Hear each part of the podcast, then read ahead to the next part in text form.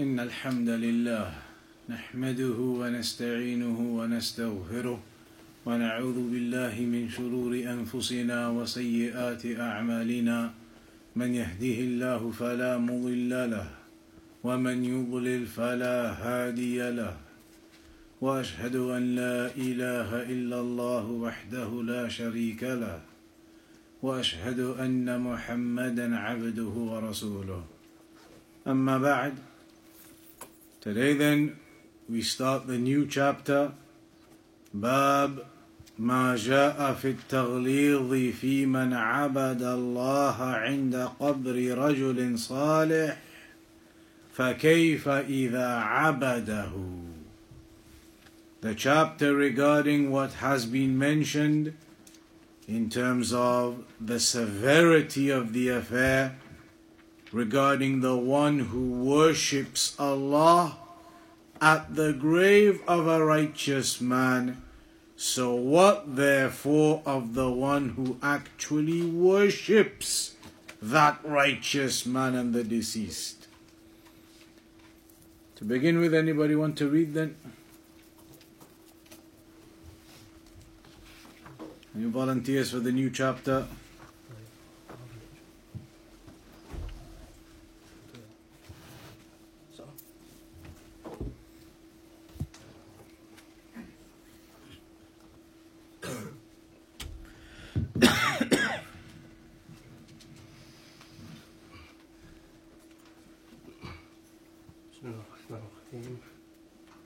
قال المصنف رحمه الله باب ما جاء من التغليظ في من عبد الله عند قبر رجل صالح فكيف إذا عبد في الصحيح عن عائشة رضي الله عنها أن أم سلمة ذكرت لرسول الله صلى الله عليه وسلم كنيسة رأتها بأرض الحبشة وما فيها من السور فقال أولئك إذا مات فيهم الرجل الصالح أو العبد الصالح بنوا على قبره مسجدا وصوروا فيه تلك الصور أولئك شرار الخلق إن الله.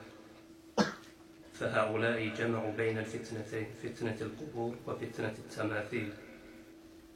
ولهما عنها رضي الله عنها قالت لما نزل برسول الله صلى الله عليه وسلم طفق يطرح خميصة له على وجهه فإذا اقتم بها كشفها فقال وهو كذلك. لعنة الله على اليهود والنصارى اتخذوا قبور أنبيائهم مساجدا يحذر ما صنعوا ولولا ذاك أبرز قبره غير أنه خشي أن يتخذ مسجدا أخرجاه.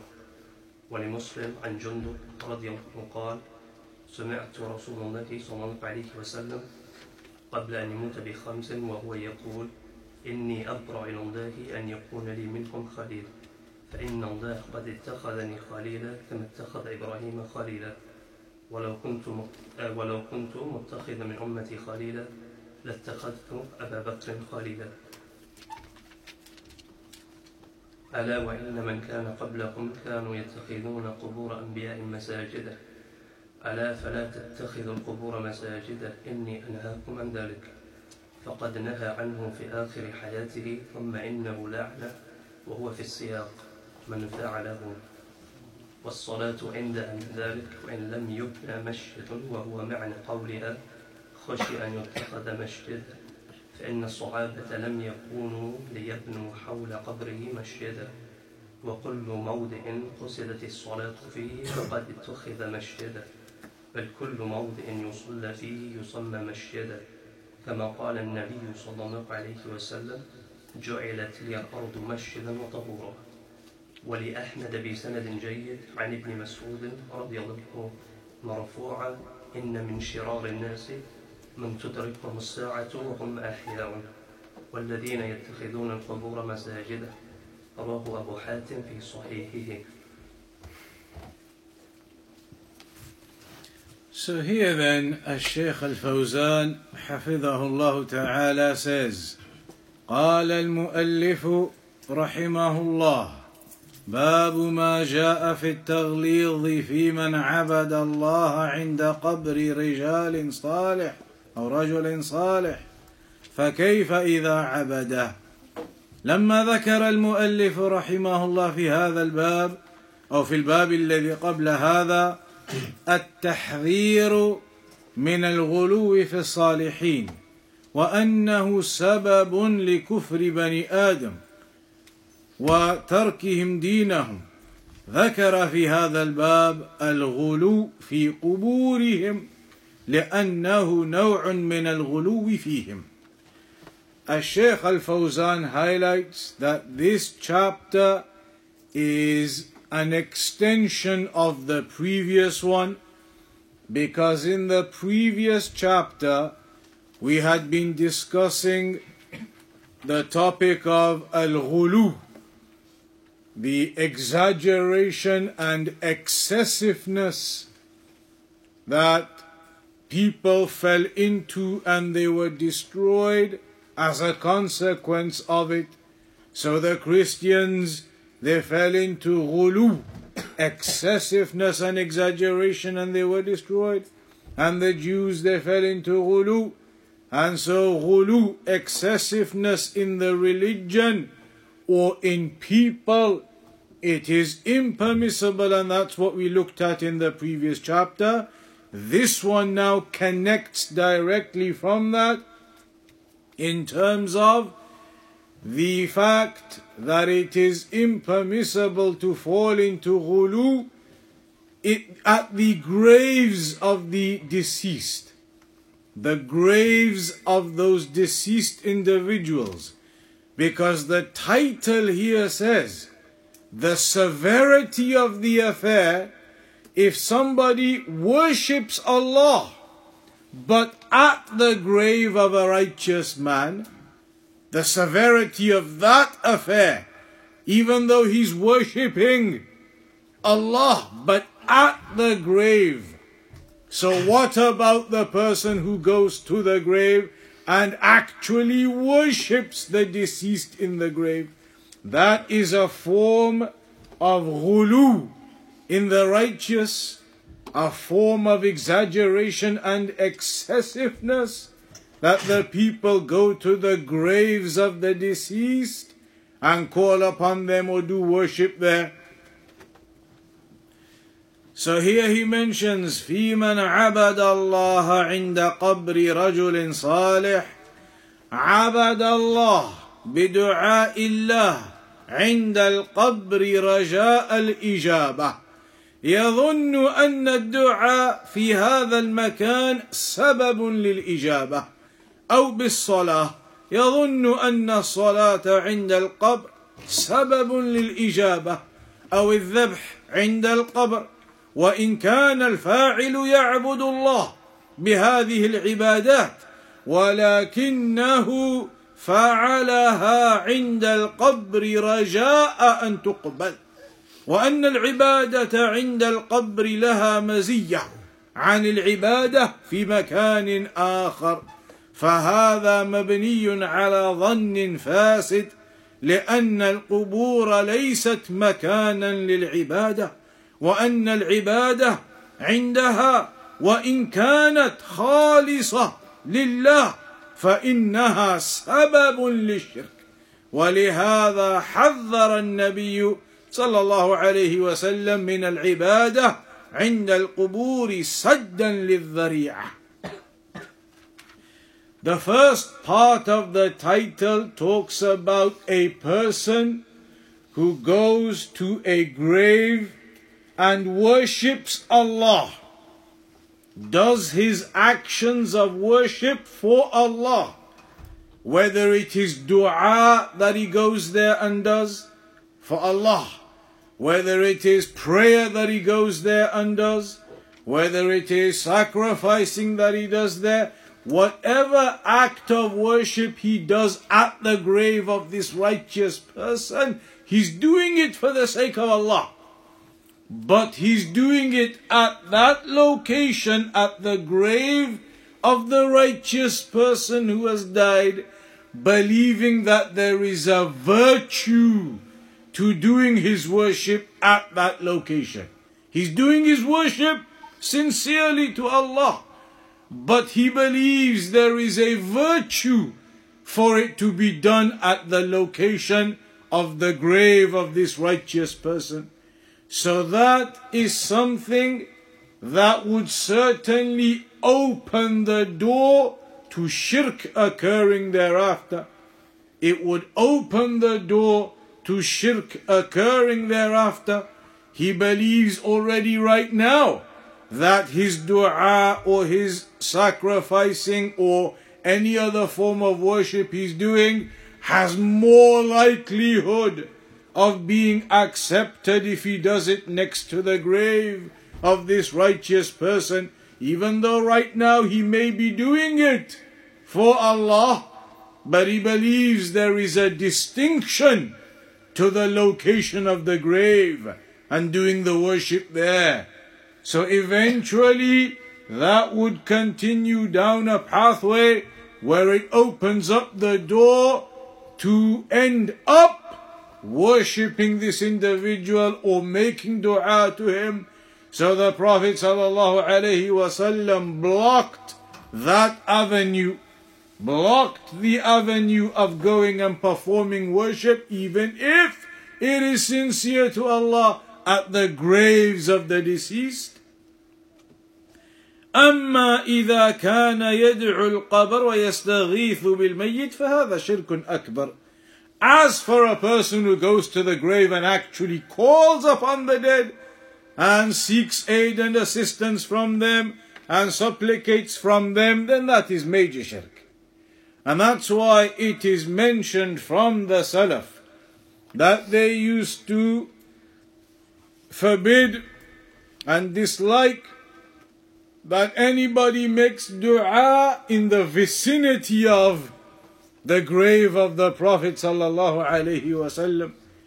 It's narrated how they did not allow that and they were uh, they disliked that anybody should make dua to Allah sincerely but in the vicinity of the grave of the Prophet sallallahu alaihi wasallam for fear that the common folk may see that and think that the reason why these people are making dua there next to the grave of the messenger it must be because this place has a virtue and therefore your worship at that location is superior and more likely to be accepted etc etc so they used to prevent that and say, make dua anywhere, here in this part of the mosque, that part of the mosque. Why go down there next to the grave of the messenger and be making dua sincerely to Allah? But just from being in that location when the people see that, it could open up a door for them, believing that maybe next to the grave of the messenger there is more likelihood of the dua to be accepted. أما إذا كان يعبد الله مخلصا له العبادة لكن عند القبر فهذا وسيلة إلى الشرك وطريق إلى الشرك فهو محرم So, like we said, if a person is worshipping Allah, but he's doing it at the grave of this righteous person, believing some virtue behind that, then that act is also impermissible for him to do impermissible for him to go and worship right next to the grave of a righteous person, even if he says, But I'm sincerely calling upon Allah only. And maybe he is, but his act of going to the grave and doing it there is impermissible.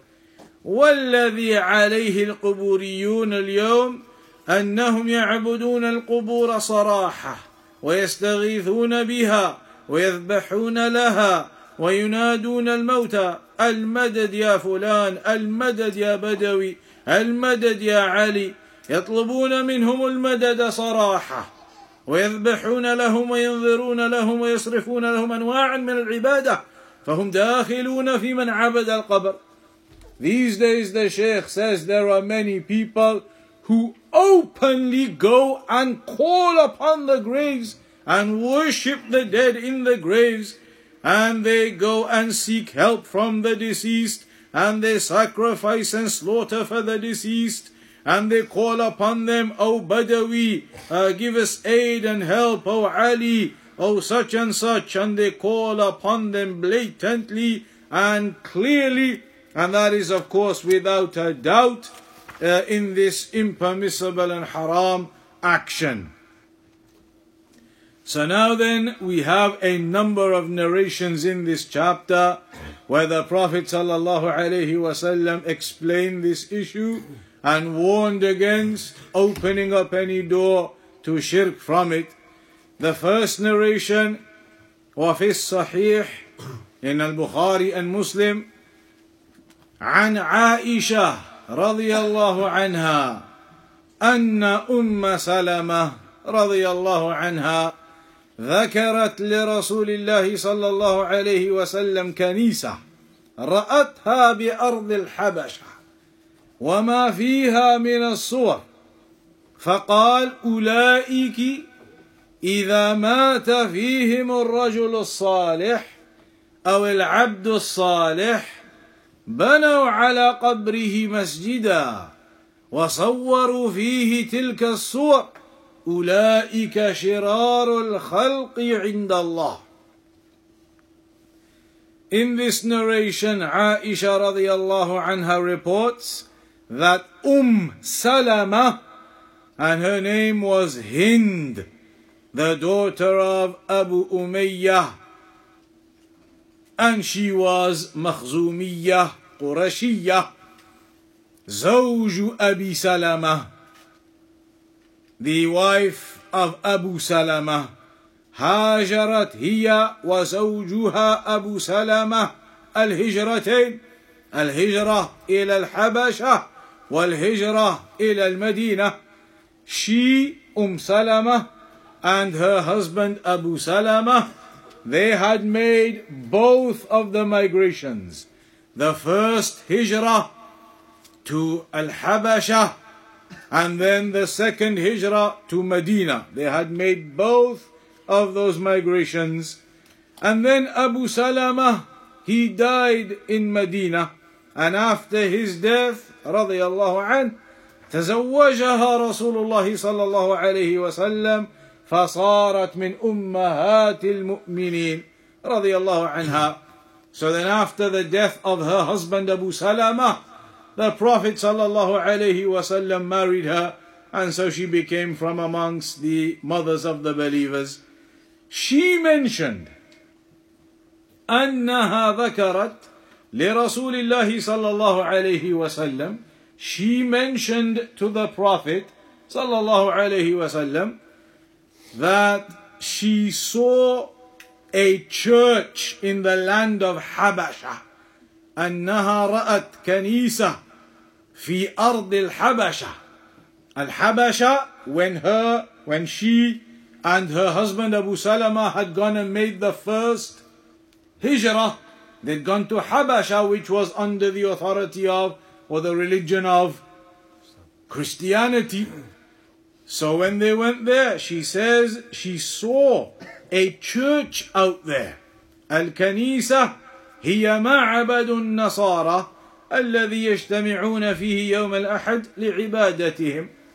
So the Kanisa, the church that is being spoken about, it is the churches that you know of where the Christians they gather for their so-called worship on the day of Sunday.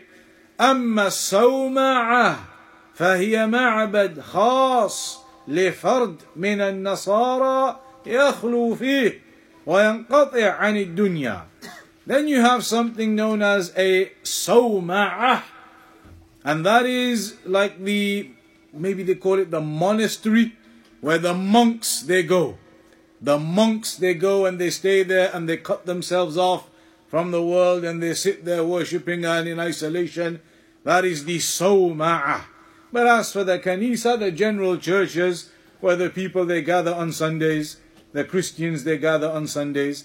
So Umm Salama mentioned she saw one of these churches out in Habasha when they had made that first hijrah there.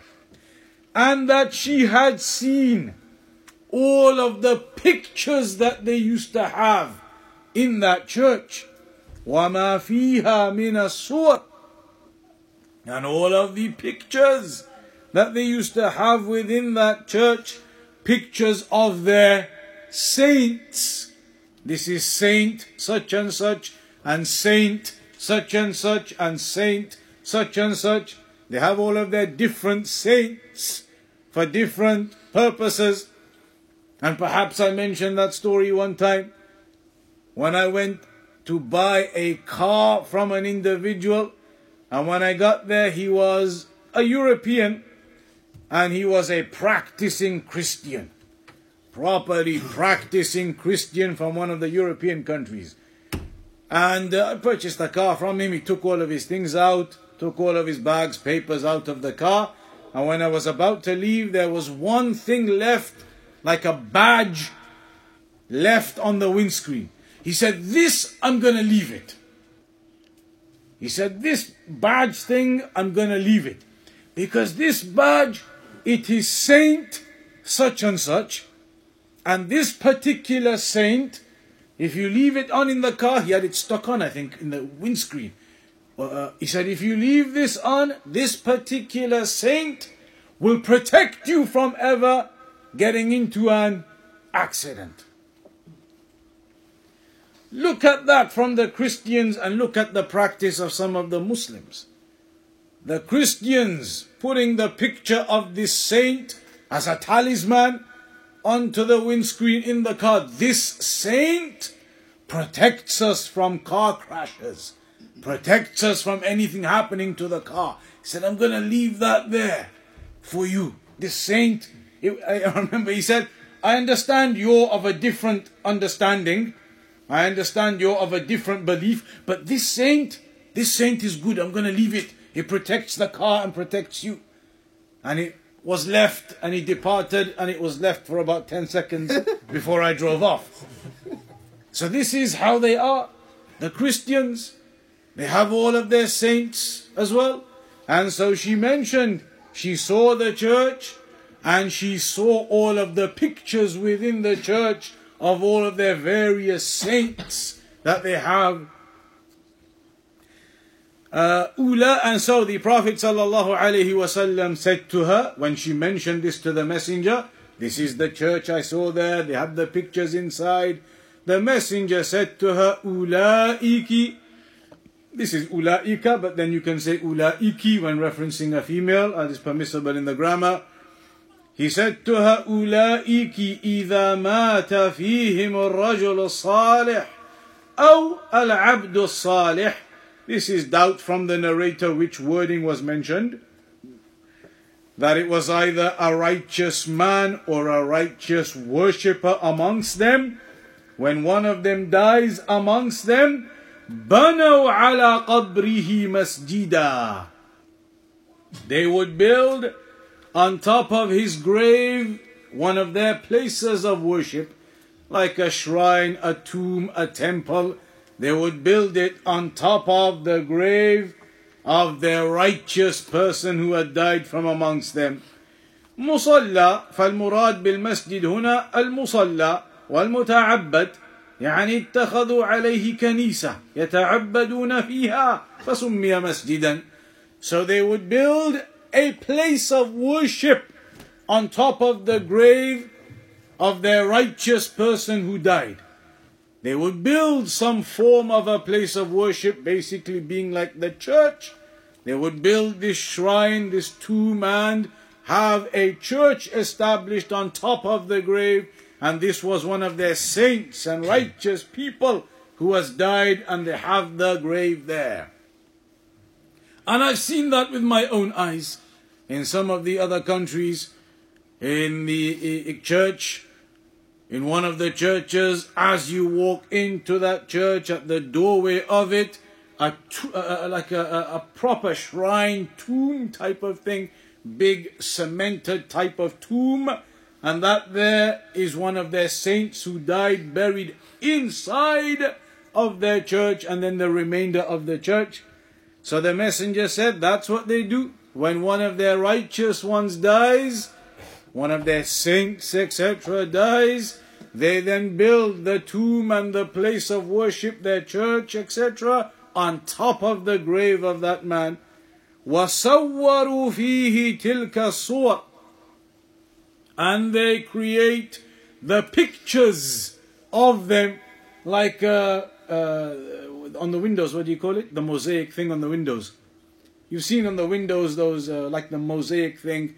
There's another name for it, but on the windows where they have the different color panes and they have pictures of people and saints and things in the windows. So they have all of these pictures that they make. صوروا فيه تلك الصور يعني صور الصالحين ينصبونها في هذا المكان من باب الغلو في الصالحين وتخليد شخصياتهم So they would put up all of these pictures in the windows and other places and in their churches everywhere. They would put these pictures of their righteous people and their saints up, and that was all under this banner of ghulu from them. That was all exaggeration and excessiveness from them. Somebody's died and they put their picture up in the church and into the windows and other affairs. That is from their ghulu and excessiveness in their righteous people and تخليد شخصياتهم for those people to go on living amongst them. They want those people to go on living amongst them, to continue to see them and remember them. Exactly as we learned how shirk first began. The shaitan said to them, Make the picture so you can remember them. And so here that's exactly what they do. They have them there in their churches on their walls and ceilings filled with these types of pictures as a means of remembrance and for those people to continue living amongst them. واتخاذ التماثيل and those uh, uh, figurines that they actually make like proper statues in churches as well. فهذا من باب تعظيم الصالحين. So that is from their uh, uh, uh reverence for these righteous people, their great degree of respect for their righteous people that fell into the boundaries of exaggeration, غلو, excessiveness. ولو كانوا من غير الصالحين كالرؤساء والسلاطين والملوك وهذا لا يجوز في الإسلام لأنه وسيلة إلى الشرك ولا سيما في مواطن العبادة كالمساجد ومحلات العبادة فهذا الأمر أشد So this type of thing is all completely haram in Islam. Completely forbidden in Islam. That you build a mosque on top of the grave and you build the tomb and the shrine and a, a place of worship and prayer on top of that. This is not the way of Islam. It is impermissible to do so. ثم قال صلى الله عليه وسلم أولئك شرار الخلق عند الله Those people are the most evil of the creation with Allah. Uh, in the in the view of Allah, they are the most evil of the creation. فدل على أن من بنى المسجد على القبر أو صور الصور ونصبها أنه من شرار الخلق. Therefore, the one who builds a mosque or a place of worship on top of a grave or makes their pictures and figures, then this type of person is from the worst of creation. شرار جمع شر فهو أشد الناس شرا Those people are the most extreme in their evil from the people. The ones who commit that type of act building places of worship on top of the graves فدل على أن الذي يبني المساجد على القبور أنه أشد الناس شرا والعياذ بالله وفي الحديث الآخر الذي سيأتي and then there's another hadith we'll come to it which highlights this same uh, meaning of the severe impermissibility of these acts وأول من بنى على القبور في الإسلام and the first people to start doing this, building mosques on top of graves, كما يقول شيخ الإسلام ابن تيمية, as Shaykh al-Islam ibn Taymiyyah mentioned, they were the Shia. The Shia, the Fatimiyun, they were the first people who started building places of worship on top of the graves of the deceased. The Shia ثم قلدهم من قلدهم من المنتسبين إلى السنة من الصوفية وغيرهم فبنيت المساجد على القبور في الأمصار then the Sufis and others from the deviated individuals they began to imitate this act until it became widespread amongst many of the people uh, in this practice ولا تزال الأمة الإسلامية تعاني من شر هذه القبور وفتنتها and to this day the Ummah is facing the difficulties of these affairs of this shirk that is widespread in many of the countries where they have shrines and tombs on top of graves وحدوث الشرك في الأمة الذي لا يقره من يؤمن بالله ورسوله لأنه شرك صراح This is clear and open shirk to have tombs and shrines and mosques on top of them, they are inside. This is clear شرك and impermissible actions وأصبحت هذه المساجد المبنية على القبور أوثانا تعبد من دون الله ويظن أصحابها أن ذلك من الإسلام وأن من أنكره فهو خارج عن الإسلام So the people who do that, they believe this is from the practices of Islam to do so. And they begin to speak evil against those who clarify to them that this is haram. They are so engrossed in that, thinking this is respect for our righteous, respect for those great imams who passed and we made their shrine. You try to explain to them and they think you are the one in the wrong. Such has become the misguidance on the affair. ثم ذكر الشيخ عبارة لشيخ الإسلام ابن تيمية بعد الحديث وهي قوله فهؤلاء يعني اليهود والنصارى So then he mentions the statement of Ibn Taymiyyah here which is where he said فهؤلاء جمعوا بين فتنتين Those Christians when they built the tombs and shrines on top of the deceased saints, etc., they fell into two great evils. One of them, fitnatul qubur, the great evil of building tombs and shrines and other affairs on top of the graves. And secondly, fitnatul tamathil, the pictures and the figurines and statues that they made as representations of those deceased ones. فتنة القبور هي الغلو في القبور وتعظيم القبور حتى تتخذ متعبدات The trial, the fitna, when it comes to the graves, is that they have such an exaggeration and such an extremism when it comes to the graves of those so called righteous people that they have such reverence for them, they began to worship them and they began to build all types of shrines and tombs on top of them. So that is a great trial that they fell into with the graves. And the second great trial is the tamathil, the pictures and the figures and the statues that they make of those deceased. And that is exactly what occurred uh, at the time of the people of Nuh alayhi salam.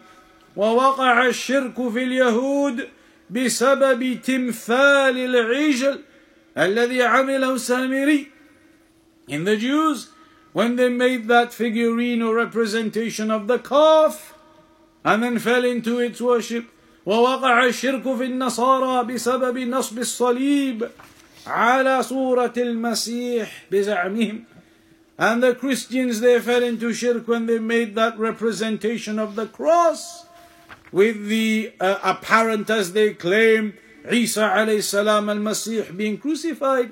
And then they wear that cross and they put that cross everywhere.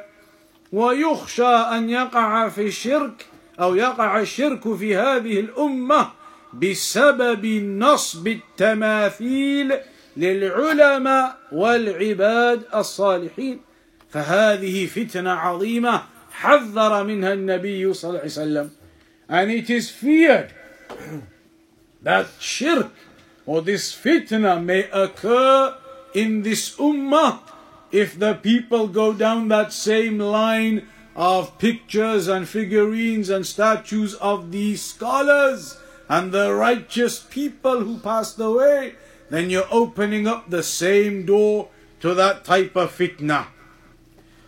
Then it mentions وَلَهُمَا عَنْهَا قَالَتْ that she also said لما نزل برسول الله صلى الله عليه وسلم that when the Prophet صلى الله عليه وسلم was in his final moments and death was coming upon him طفق يطرح خميصة خميصة له على وجهه فقال وهو كذلك لعنة الله على اليهود والنصارى. اتخذوا قبور أنبيائهم مساجد that when the Prophet ﷺ was in his final illness, and it's mentioned he was in some pain and distress, and that he had a cloth that he was putting on his face, and then removing it from his face and putting it onto his face when he was in that final uh, stages. And in those final stages, when he was in that final uh, illness prior to his death, it is mentioned that the Prophet wasallam he mentioned that the curse of Allah is upon the Jews and the Christians. They took the graves of their prophets as places of worship. And the point of this, the Shaykh says, أنه لما شعر بالموت when the Prophet صلى الله عليه وسلم realized that he was about to die that he was in his final illness and death was close خشي على أمته أن تفعل عند قبره ما فعل من قبلها من الأمم عند قبور الأنبياء والصالحين. When the messenger was in his final illness and he knew death was close, he feared that after his death, perhaps the Muslims or some from amongst them would fall into the same practices as some of the previous nations fell into. When they began building tombs and shrines and places of worship on top of the graves of their righteous, he feared that the Muslims or some from amongst them may end up down that same line. So, he did not leave any opportunity for that. فَلَمْ يَتْرُكِ الْفُرْصَةِ تَذْهَبْ He did not allow the opportunity to pass him by. وإنما استغلها بالنصيحة للأمة He didn't allow the opportunity to pass by when he was still alive yet and the opportunity was still there, close to death, he took it to clarify the most important of the affairs for the Muslims. فإذا كان النبي صلى الله عليه وسلم يحذر من الشرك وهو في هذه الحالة فهذا دليل على أن التحذير من الشرك أمر متعين. So if the Prophet صلى الله عليه وسلم in his final moments, in his final time upon this earth, knowing death is close to him, he is talking about this topic. This is what he views as important in those final moments, talking about the affairs of shirk, warning the ummah from building upon the graves of the deceased, from building places of worship and tombs, and from ghulu in the salihin, this is what the messenger was focused on in his final days, in his final weeks, in his final time. And so, if that's what the messenger was focused upon when death was upon him, then it indicates how important it is to be focused on the affairs of Tawheed and warning against shirk. وأنه يجب على الدعاة أن يهتموا بهذا الأمر اهتماما بالغا قبل غيره and that it is upon the du'at that they focus upon these affairs with a great deal of importance قبل أن يحث الناس على الصلاة والصيام وترك الربا وترك الزنا وترك شرب الخمر قبل ذلك ينهوهم عن الشرك even before you tell the people and uh, encourage them upon prayer and fasting and abandoning uh, interest and fornication and drinking of alcohol. All of those things are important. But before all of those things, you warn the people from shirk. Warn the people from these avenues that lead to shirk. لا سيما إذا كان واقعا في الأمة especially if that is something which is occurring within the ummah and it is certainly something that is occurring within the ummah فالسكوت عنه من الغش للأمة if you remain silent upon those affairs then you are betraying the ummah you're betraying your brothers and sisters betraying the Muslims that all of that type of shirk is occurring and you remain silent فلا بد أن يبدأ به so you must begin with that and correct and rectify the aqidah of the people as for a situation where the aqidah of the people is corrupt and you are focused on other affairs of sins and other things trying to get the people away from sinning and other affairs which is important but if their aqidah prior to all of that is corrupt and you are not fixing that and you're telling people to stop this sin or that sin, that is important, but the aqidah is more important to rectify first. The aqidah takes the priority in rectification prior to all of these other affairs. So then the Shaykh says, هذا هو صميم الدعوة. This is the core of the da'wah. الذي جاءت الرسل من أولهم إلى آخرهم للتحذير منه. The messengers from the first of them and the last of them, they came to warn against shirk. وَاعْبُدُوا اللَّهَ وَلَا تُشْرِكُوا بِهِ شَيْئًا As they would say to their people, worship Allah alone and do not associate any partners with him. And so, in those final moments, the messenger was saying, لعنة الله على اليهود والنصارى The curse of Allah be upon the Jews and the Christians. They took the graves of their prophets as places of worship.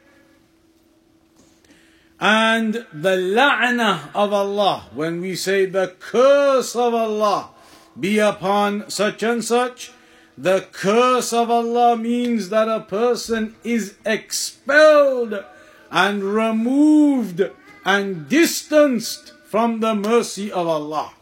That is a curse upon a person. If you are expelled from the mercy of Allah, removed and distanced from the mercy of Allah, then that is certainly a curse upon you to be in. So, this is what the Messenger said about the Jews and the Christians. The Jews, Al Ummah Al Maghdubi alayhim, the one whom Allah's anger is upon, and the Christians, the Ummah who were misguided, Al Ummah Al Dhallah.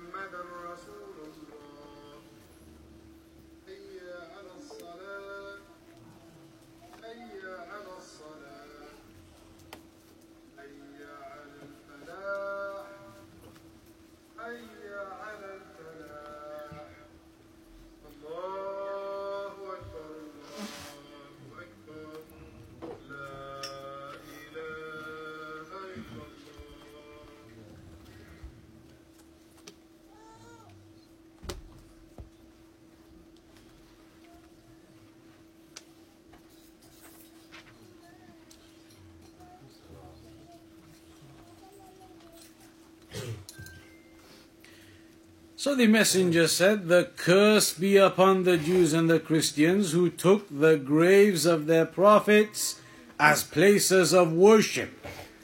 يعني أمكنة للعبادة يصلون عندها ويدعون الله عندها ظنا منهم أن العبادة عند القبور أفضل من العبادة في الأمكنة الأخرى مع أن العبادة عند القبور لا تجوز لأنها وسيلة إلى الشرك So the Christians they believed that there was a virtue to having these saints of theirs buried in their churches and places of worship, and that it improved their likelihood of their worship being accepted, etc., having this righteous person buried in the vicinity. And that is, of course, shirk. قالت عائشة عائشة رضي الله عنها then mentioned يحذر ما صنعوا. That the messenger what he meant by this statement was a warning against what they had done. أي أن الذي حمل النبي صلى الله عليه وسلم على أن يقول هذه الكلمة في هذه الحالة الحرجة أنه يحذر يحذر أمته مما صنع اليهود والنصارى Aisha radiallahu anha mentioned the reason why the Prophet sallallahu alayhi wasallam said this when he was in his final illness and in that difficulty and pain. And he was saying this. Why? In order to warn this ummah against what they had done, the Jews and the Christians, to warn this ummah that they are not to fall into that pathway of building tombs and shrines and mosques on top of the graves of the deceased. فالذي حمله على هذا تحذير هذه الامه لئلا تعمل هذا العمل فلا تتخذ القبور مساجد so it was in order to warn this ummah not to take graves as places of worship above them ولو ذلك أبرز قبره and she mentioned was it not for that fear the fear that people would come and take that location the grave of the messenger as a place of worship was it not for that fear لو ذلك يعني لولا الخوف من أن يحصل عند قبره صلى الله عليه وسلم مثل ما حصل عند قبور أنبياء بني إسرائيل Was it not for the fear that the same may occur at the grave of the messenger, the same as what happened to the prophets of Banu Israel previously, where those nations they took the graves of their messengers as places of worship? Was it not for that fear? Then she mentioned لأبرز قبره أي لدفن في مكان بارز يراه الناس he would have been buried somewhere visible and public that all of the Muslims could see his grave visible and in some public location. She said, Was it not for this fear, then perhaps that could have occurred, that he could have been buried in some public and visible location. She's making a point, even though we know the prophets and messengers are buried in the place that they die. But she's making a point that there's no possibility of doing that for the fear of what the Muslims or some of the Muslims themselves may fall into. وَلَكِنَّهُ خَشِيَ or خُشِيَ that the Prophet ﷺ feared or it was feared أن يتخذ مسجدا that his grave would be taken as a mosque that his grave would be taken as a place of worship فقطعا لهذه الذريعه وسدا لهذا الباب دفن عليه الصلاه والسلام في بيته في حجره عائشه داخل الجدران وتحت السقف لا يراه احد and so was it not for that fear or due to that fear he was buried in the home of Aisha radiallahu anha inside of the walls of that house, under the roof of that house, where nobody could see the grave, where that grave was not out in some public location or even public graveyard, inside of the house, within the walls of the house, under the roof of the house where no one could see. ولا يزال والحمد لله في صيانة وأمانة فلا يزال في بيته صلى الله عليه وسلم محاطا بالجدران لا يراه أحد صيانة لقبره أن يفعل عنده كما فعلت أو فعلت اليهود والنصارى عند قبور أنبيائهم And the Sheikh says that continues to be the case up until today. The grave of the messenger is not a public location you can go to. It is within the walls and no visible sight is possible of the grave directly behind the walls under the ceiling. And perhaps the people they will have a confusion as to how and why the grave of the Prophet ﷺ is in the mosque, in the Prophet's mosque. The reality is, initially, at the time of the Prophet ﷺ, we know that Al Masjid al Nabawi and his house, there was just a wall between them. The office and this prayer hall. Al Masjid al Nabawi and his house. There was just a wall between his house and the mosque. When he was in i'tikaf, he would put his head through the window and Aisha would comb his hair. There was literally a wall between the mosque and his house. His house and then the mosque. So after he died, buried in his house, which was right next to the mosque, outside of it, of course, outside of the mosque, next to it was his house, just the other side of the wall. That's where he was buried. Then afterwards, in the time of Abu Bakr and Umar, etc., when the Ummah expanded, the Muslims expanded, there was a need to expand Al Masjid al Nabawi. Because Al Masjid al Nabawi in the original state was very small. Now, when you see the hotel area of Medina, that was Medina in those days. Around and about where the hotels are and all that area, they were the houses of the companions, and that was Medina. So then, as it expanded and expanded and expanded, the mosque needed to be expanded. So they began expanding, going backwards, going to the side. They carried on expanding and expanding until it got to a stage where they were no longer able to expand this way. Because remember, like we said, where the courtyard is now and the hotels are, they were the houses of the people. That was Medina. You couldn't just keep knocking people's houses down and carry on that way.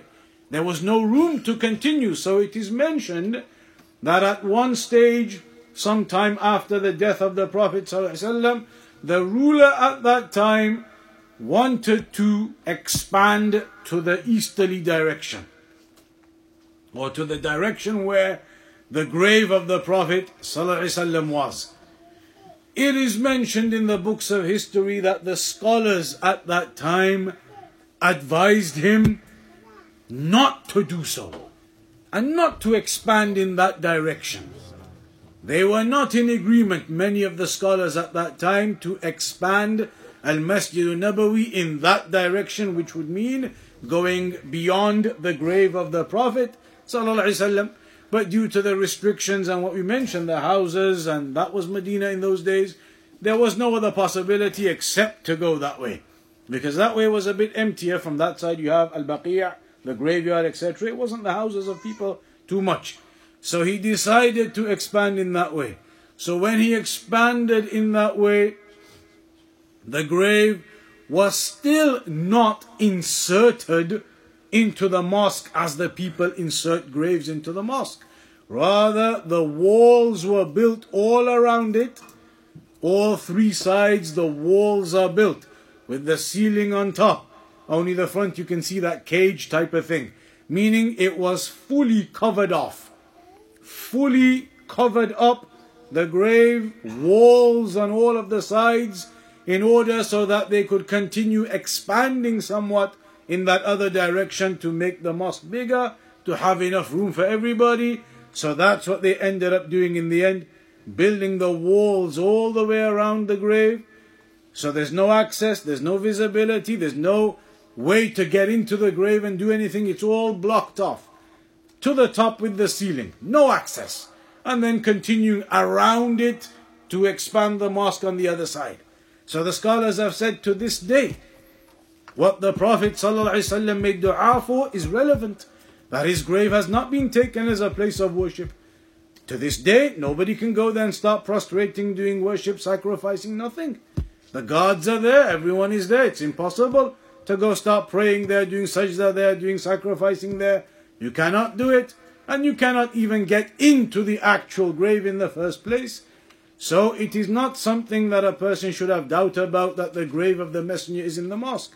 It was not as such. There was the expansion that was required. The scholars still weren't even in agreement about it. But then it was done with the walls covering it up.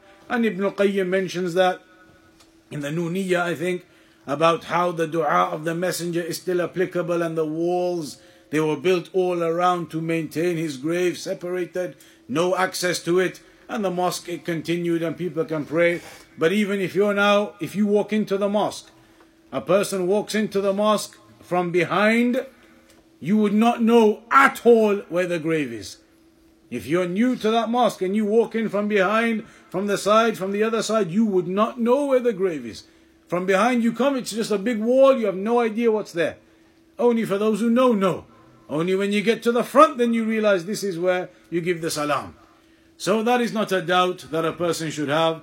That is not an evidence for anything. What the people of innovation and bid'ah and shirk they do by building graves into their mosques or mosques on top of their graves, that is haram and shirk and impermissible And it's not an evidence to try and say, but the messenger's grave is now within the boundaries of the mosque.